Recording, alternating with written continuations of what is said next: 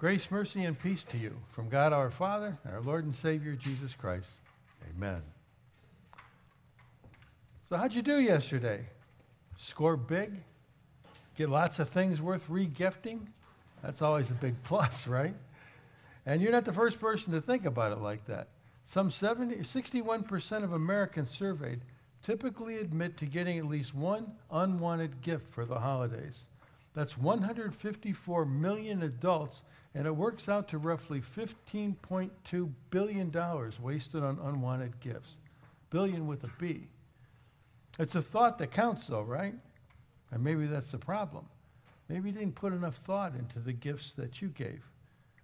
We probably should have had this conversation a month ago, but for future reference and in, to, in order to avoid any awkwardness, you might want to skip clothing and accessories. 43% said those were the gifts that they least liked to receive. But then any 10 year old will continue to uh, tell you that socks and underwear don't make the cut, right? Evidently, that attitude doesn't change when we grow up. Another 20% said that household items weren't appreciated, followed by cosmetics and fragrances at 12%. So, if they don't appreciate them, what do they do with them? Well, 31% said they keep them. Uh, anyway, that's less than a third if you're doing the math. Another 31% will be regifting them to someone else. 20% will exchange them. And 7% will actually turn them into cold, hard cash by selling them online. And a small, very unappreciative percentage will actually give them back to you, or maybe just throw them away. Are you surprised that clothing topped the list? Has anyone here this morning ever not received uh, bunny slippers or a Christmas tie? Other than from your kids, of course, because everything's great from your kids. But something that you probably wouldn't have waited in line to purchase for yourself. Now, you don't have to raise your hand, but don't you wish we could project all, those, all your memories that are popping up when you think about unwanted gifts you received over the years? That'd be hysterical. Probably better than the rest of this message, but we have to do this. Yeah, um, you know, luckily for us, a great Christmas gift doesn't depend on how people receive the gifts we give. That's because a great Christmas is really all about the gift that God gave us. You know, it's enough to overwhelm all your other holiday issues with it. It's insurmountable joy. And that joy doesn't end when the tree comes down. You know, hopefully your time spent in worship during Advent and Christmas help keep you centered on the real reason for this season, the gift of the Christ child. The one gift that really does keep on giving. Those special blessings of God we received and uh, continue to receive through the baby Jesus and, of course, now the Lord Jesus, all grown up, have a way of sticking with you long after those few pounds have been uh, shed that you were brought on by your holiday feasting. And they'll follow you right into the new year. Do you think that Mary and Joseph were, weren't wondering what to do with their gift? How do you get tasked with raising the Son of God and not somehow mess that up? After dragging themselves to Bethlehem for the census and camping out in a stable because there was no holiday inn or no room really at any inn, giving birth to a child, and not just any child, but the Son of God, and not in very pristine surroundings, you know they must have run the whole gamut of emotions themselves.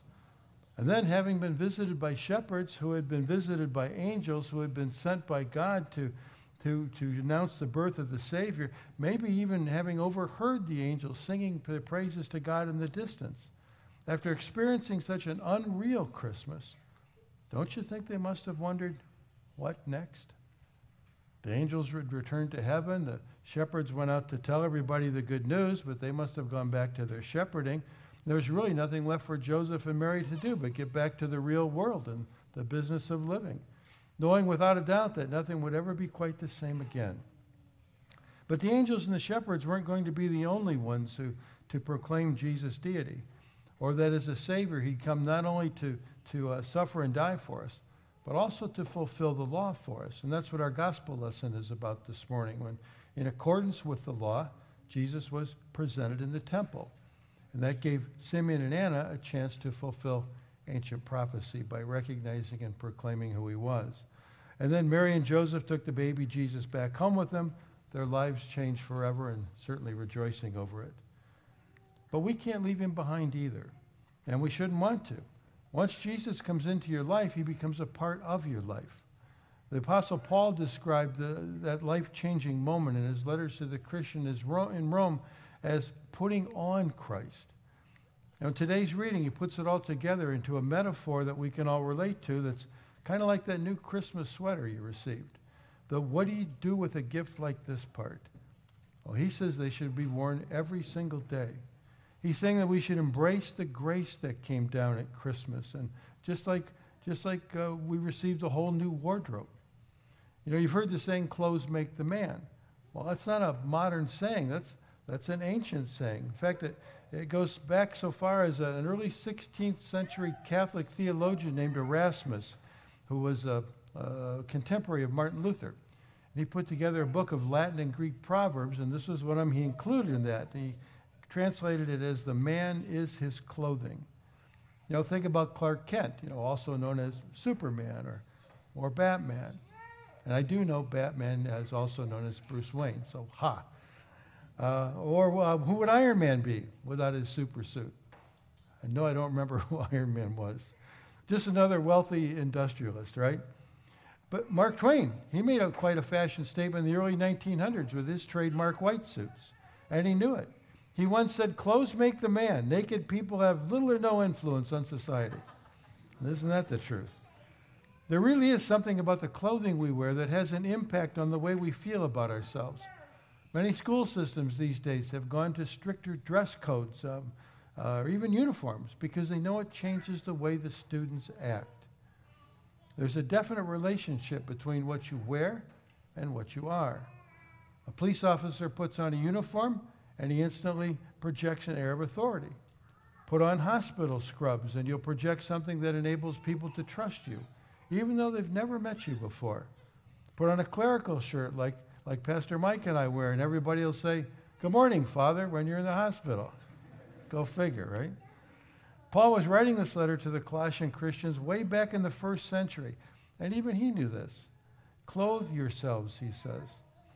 That doesn't seem very revolutionary to we, the people of the overflowing walk in closet these days. But uh, to us, the idea of simply changing clothes is no big deal. But Paul knew his audience, and he knew that what he was saying would get their attention. See, in his world, putting on a fresh set of clothing was really a big deal. Clothing was costly. They didn't have factories in China and the Dominican Republic mass producing it and then slapping on Italian sounding labels so they could overprice it and sell it to you that way. Not like today at all. In fact, every article of clothing had to be painstakingly stitched together by hand. Few people outside the aristocracy owned more than one or two changes of clothes. To get a new outfit seemed like making a whole new beginning. For Paul's readers to hear him say, Hey, you need a new wardrobe, well, they'd sit up and listen because changing clothes just wasn't something you did without some serious forethought. Paul wrote just before our lesson, picks it up from Colossians Put away your old self because in Christ you have put on the new self. That was a powerful metaphor that those early uh, believers would have understood. And it really still is. If you're in Christ, he tells believers, then you're a new person with a new wardrobe. There's no longer Greek or Jew, circumcised or uncircumcised, barbarian, Scythian, slave, and free, but Christ is all in all. That's right before our reading kicks in this morning. All who love Christ are God's chosen one, who, ones who are holy and beloved. Our dress, our demeanor, our posture and our attitudes are to reflect the one who chose us in Christ, which means we put to death the earthly and self serving desires that are so common in this world. We strip off that old self with its practices and clothe ourselves with a new self, which is constantly being renewed according in the image of our Creator. It's not about making a lifestyle statement in order to call attention to ourselves, but rather seeing our whole lives as pointing to the one in whose image we're made. Paul gives us an outline of how to dress for what should be the rest of our lives. He lists five pieces of clothing, all designed to communicate Christ to others, uh, all designed uh, to be worn whether we're on our way to church or just taking a walk around the block. Wearing this kind of character clothing, we could call it, demonstrates to the world that we're not pushing our agenda, but that our agenda is always about reflecting Christ. Compassion. Compassion's about sympathy for others, right? The situations of others. The, the guy who's giving you a hard time at work, or the neighbor down the street who never seems to have a good day. The, they're likely dealing with things you have no idea about. You know, when someone is acting out, the issue you see is probably not the real issue. You know, you found that to be true? Most of the time, our own bad behavior is the result of something going on in our lives that gets us stuck. You know, compassion looks for the opportunity to care for people where they are, to love them in spite of their situation. Kindness is a conscious consideration for others and their needs. You know, think of it as compassion taking action. Rather than categorize people by their dress or demeanor, uh, we should look for ways to care for them where they're at. We represent Jesus, whose kindness always drew people to him rather than pushing them away. Humility helps us to see others more important than ourselves. This is an important theme for Paul. In Philippians 2 3, he says, Do nothing from selfish ambition or conceit, but in humility regard others as better than yourselves. Romans 12 3, Do not think of yourself more highly than you ought to think. St. Augustine said, It was pride that changed the angels into devils. It is humanity that makes humans as angels. See, the thing is, by at least by all outward appearances, the majority of us don't seem very interested in becoming angels these days, uh, since the garment of humility seems to be worn so infrequently. Of all the items in a Christian's wardrobe, this is the one item we're, we're more apt to be, leave uh, hanging in the closet. You know, when uh, kids receive gifts, uh, they, they can't wait to call their friends and tell them what they got. But these days, it's all about branding and special shoes and the cost of, of, of these kinds of things and uh, the, the, the, billboard they make out of them, slapping their, their name on them and stuff like that. Uh, and, and in fact, I'm reminded my grandson. I said, humility. We talked about it in confirmation. I, I said, just when you call your friends, tell them you got a pair of shoes and you got a new backpack. That's all you got to tell them. I don't believe it happened, but told them. But that's the kind of thing. People do that in their own lives, don't we? So we, we leave that humility sometimes hanging in the closet. The perfect irony is that this garment of humility is really the, the one that goes with everything. It's nice to say, yeah, I got, I got some nice shoes and I got a new backpack. That's fine, but you don't have to get into the brand. And you know? let me step over here for a minute. These, these shoes they're selling nowadays for kids that cost so much money they go through like three or four step verification to make sure that when you get that shoe, it's an authentic shoe and not a copy. And they even hang a special little tag on it that's been authenticated three or four times before you even put them on your feet. It's like, oh my gosh. So they want to take the tag off. The authentication tag is important to leave flopping around on it. I, I, I don't get it. So, you know, it, it's uh, kind of like you know, we, you don't know what, it, what it's all about sometimes. Now, meekness or gentleness, that's, you know, courtesy, consideration for others. It's waiving our own personal gain to, to uh, lift up others. It's one of the, uh, really a mysterious thing. We don't know what it's all about. It's like looking at the, and, and something and, and you go, gee, how do I wear this? What do I wear this with? Uh, meek doesn't mean mousy. We talk about somebody being meek, we think, you know, weak. Mousy maybe, uh, but it doesn't mean you have some sort of inferiority complex. Uh, the Greek word has a sense of being tamed. Think of it as the, uh, the, the, power and the, the spirit of a horse whose energy is under control. Uh, Moses was described as meek, and we know that wasn't true at all. He was very strong. Uh, Jesus uses the word to describe himself. He says, Take my yoke upon you and learn from me, for I am gentle, there's the word, and humble in heart, and you will find rest for your souls. Jesus exhibited this kind of meekness on the cross when, uh, like Peter describes, they hurled their insults at him, and he did not retaliate. When he suffered, he made no threats. Jesus didn't have to hang on the cross like that. He did it because it had to be done to be our substitute. He could have slaughtered everybody within miles if he wanted. Let the ground open up and swallow them, people that were tormenting him. But he didn't because he did everything that he suffered and endured was for you and I. And we, in meekness, Jesus' disciples showed gentleness, even toward people who were inflicting their abuse.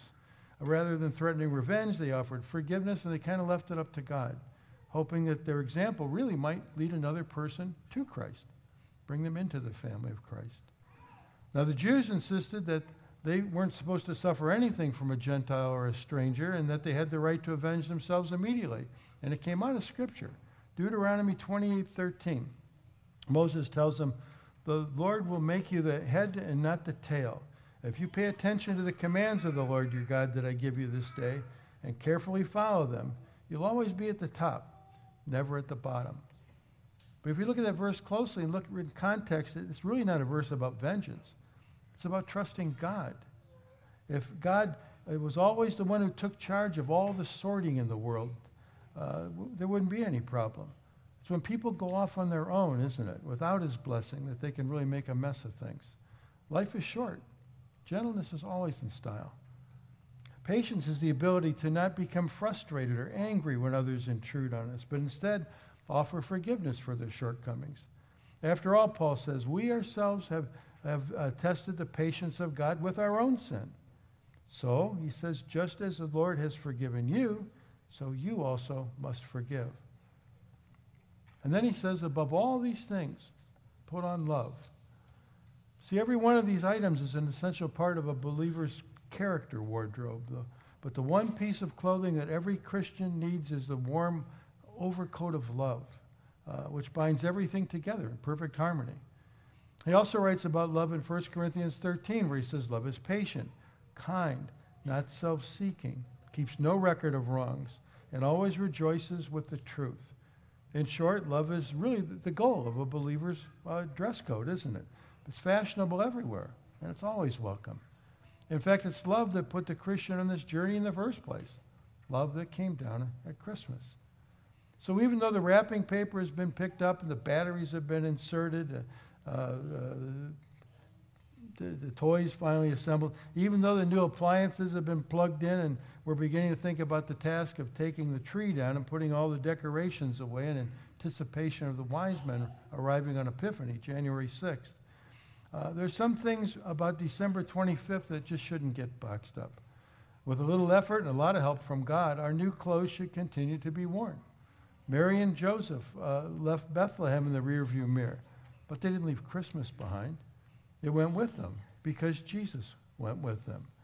In accordance with the calendar, each one of us is going to have to move on too. Back to our homes, back to our careers, back to our routines. Mary and Joseph went back to face the questioning glances about just who this baby was and, and how he came about. But they didn't go alone, and neither do we. With the Spirit's help, we can move on different people from what we were before. Because uh, of Christmas, we can live in Christ and not the past. And then, as Paul promises, the very spe- special peace of Christ will rule in our hearts. Know, tis the season. Yeah, tis that season, always. Amen.